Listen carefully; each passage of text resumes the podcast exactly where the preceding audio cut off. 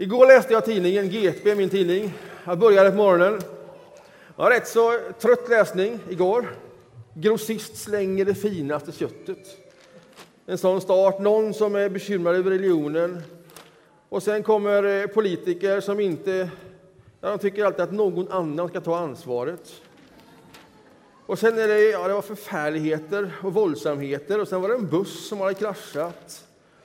Och köttet igen, då det hamnade i slasken.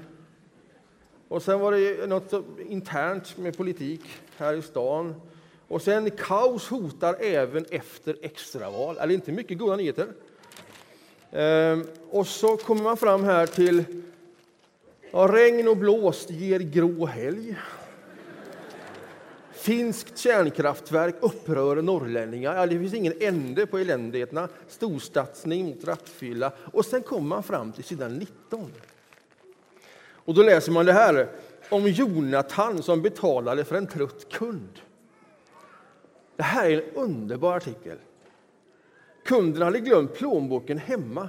Då betalade 19-årige affärsbiträdet Jonathan Edwin istället. För cirka två veckor sedan när Jonathan Edvin satt på kassan på Ica Supermarket i Majorna så kom en kvinna i 25-årsåldern fram och plockade upp sina varor på bandet. När det var gjort så upptäckte hon att hon hade glömt plånboken hemma. Jag frågade om hon bodde långt bort och det gjorde hon, fyra till fem hållplatser. Hon såg dödstrött ut.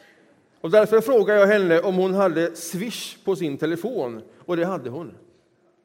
Jag kontrollerade aldrig att hon skrev rätt telefonnummer, men jag litade helt och fullt på henne och betalade varorna för henne mellan 150 och 200 kronor med mitt eget kort. Hon tackade, såg lättad ut och gick, berättar han. Sen glömde han det hela, men i förrgår blev han inkallad till chefen. Jag blev lite orolig och undrade vad jag hade gjort för fel när han stack ett papper i handen på mig. Det var ett mejl från den där trötta kunden. Och där stod det bland annat citat. Icas mest friska fläkt någonsin. Den mest serviceinriktade ynglingen jag stött på jag tänker typ en gång i veckan att jag måste mejla hans chef och göra dem uppmärksamma på vilken grym anställd han är. Hon fortsatte. Fattar ni vilken liten vardagshjälte han är? Jonathan Edvin. Namnet kom upp när jag swishade. Vad han än har i lön måste ni höja den. Och rama in en bild i personalrummet under temat månadens anställde. Jag blev jätteglad, säger Jonathan. Helt överväldigad faktiskt. Någon vardagshjälte? Ja, det är jag inte. Jag är bara som jag är, säger Jonathan. Strax innan hade chefen sagt att han skulle gå ut en sväng med hunden. En stund senare kom han tillbaka med en tårta i handen. Det var inget konstigt med det. Vi brukar äta tårta när någon fyller år ibland. Men den här gången var tårtan till mig. Det är ett stycke julevangelium i GP på sidan 19. Efter allt elände, Jonathan Edwin. Han för över till raden av helgon, lokala sådana. Vad är det som händer här? Alltså när man börjar läsa så är det ju lätt snabbt gjort och motiverat att ge upp. Nej, inte en tung nyhet till. Inte en till, och av alla sorter. Men ge inte upp. För när du minst anar det, och på det sätt som du kanske inte hade väntat, så kommer de goda nyheterna. Så fanns det någon där i kassan, en yngling, som bara var den han var och gjorde det. Ge inte upp, Guds rike är nära. Det är en sån berättelse som vi har fått här framförd på ett helt enastående sätt. Josef och Maria de är på väg, de är på lång resa. Maria är höggravid. Det är det sista hon behöver och det finns ingenstans för dem att bo. Bara känn på den. Det är lite sådär, ja, jag bor fyra hållplatser härifrån. Den känslan, och har glömt plånboken hemma. Jag skulle vilja komma in i den berättelsen, i det vi har hört och bara säga, ge inte upp, ge inte upp, håll ut bara. Guds rike är nära. Ni ska se. Och så ger de inte upp. Utan så fanns där ändå, om än enkelt, men ett stall. Och så föder hon sitt barn, Jesus. Som ju är det där Guds rike personifierat. Det är Guds son.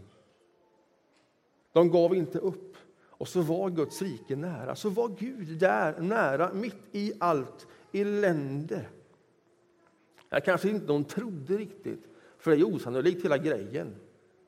Men så eh, får hon det bekräftat av herdar och änglar och vise män. Vad är det för sorts berättelse? Eller som sången de sjöng alldeles precis innan här, det är kan det som hände för så länge sedan betyda någonting för mig? Och det tror jag. Jag tror den här berättelsen kan göra all skillnad i världen om man låter den göra den skillnaden som den kan göra. Gud kommer in i det som är vår värld. Det är den enkla berättelsen.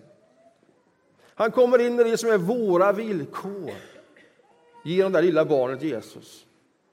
Gud vet vad det är att vara människa.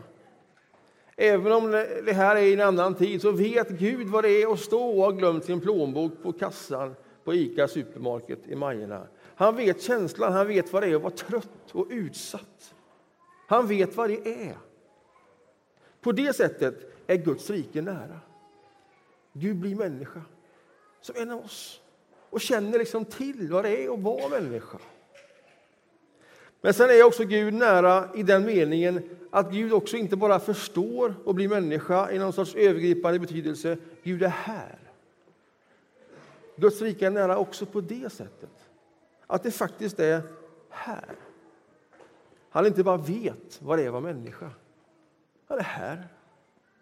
Han vill vara den kraft som behövs för att vara människa. Han vill vägleda och han vill ge liv. Det är det som är unikt med den här berättelsen. Och han är fortfarande här. Genom sin ande är han här.